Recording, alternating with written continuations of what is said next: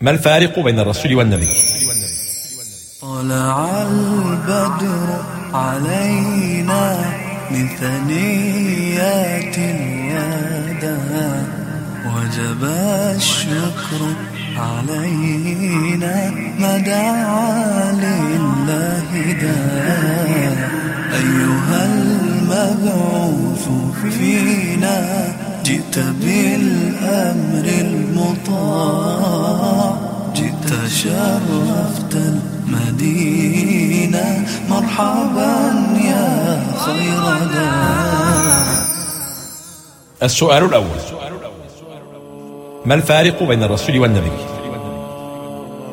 النبوة مشتقة من الإنباء والنبي اسم فاعل أي منبئ.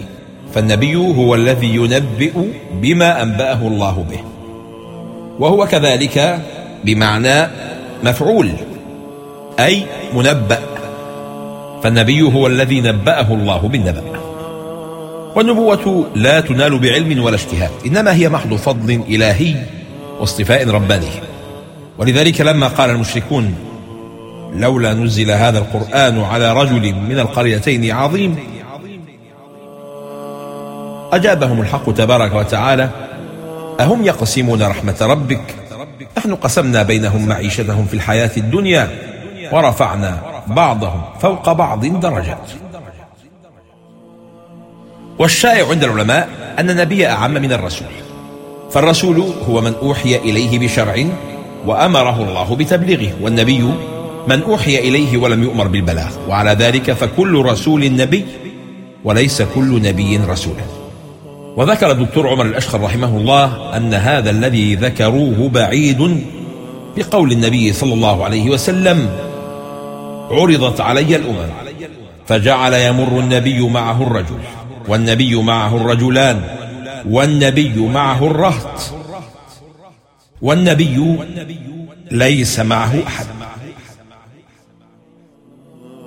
فدل هذا على أن الأنبياء مأمورون بالبلاغ وأنهم يتفاوتون في مدى الاستجابة لهم. والتعريف الأقرب إلى الصواب ما ذكره الإمام الألوسي. قال الرسول من أوحي إليه بشرع جديد والنبي هو المبعوث لتقرير شرع من قبله. وورد في أحاديث في سندها ضعف أن عدد الرسل ثلاثمائة وخمسة عشر. بينما عدد الأنبياء يربو على الآلاف. وهذا العدد الكبير للأنبياء والرسل. يدلنا على أن من نعرف أسماءه من الرسل والأنبياء قليل. وأن أعدادا كثيرة لا نعرفها.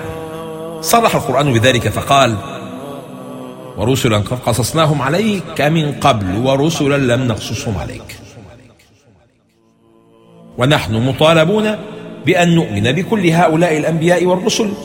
بل نرى هذا من أصول الإيمان. كما أمر الله نبينا أن يجهر بذلك. قل آمنا بالله وما أنزل علينا وما أنزل على إبراهيم وإسماعيل وإسحاق ويعقوب والأسباط وما أوتي موسى وعيسى والنبيون من ربهم لا نفرق بين أحد منهم ونحن له مسلمون.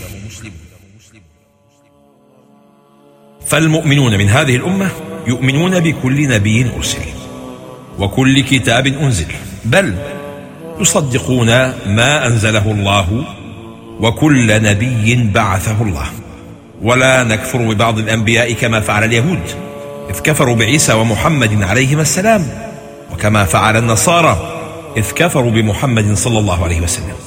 وسبب هذا أن كل الرسل جاءوا بأصول ثابتة في العقيدة والأخلاق وهذه لا تتغير في أي دين. إنما يتغير التشريع في فروع لا تتعلق بأصل العقيدة. ولذا كان من كذب رسوله بمثابة من كذب كل الرسل.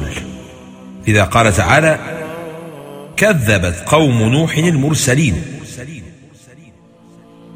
وهم ما كذبوا إلا رسوله نوحا عليه السلام. لأن أصل الرسالة واحد. فمن كذب رسولا فقد كذب جميع المرسلين.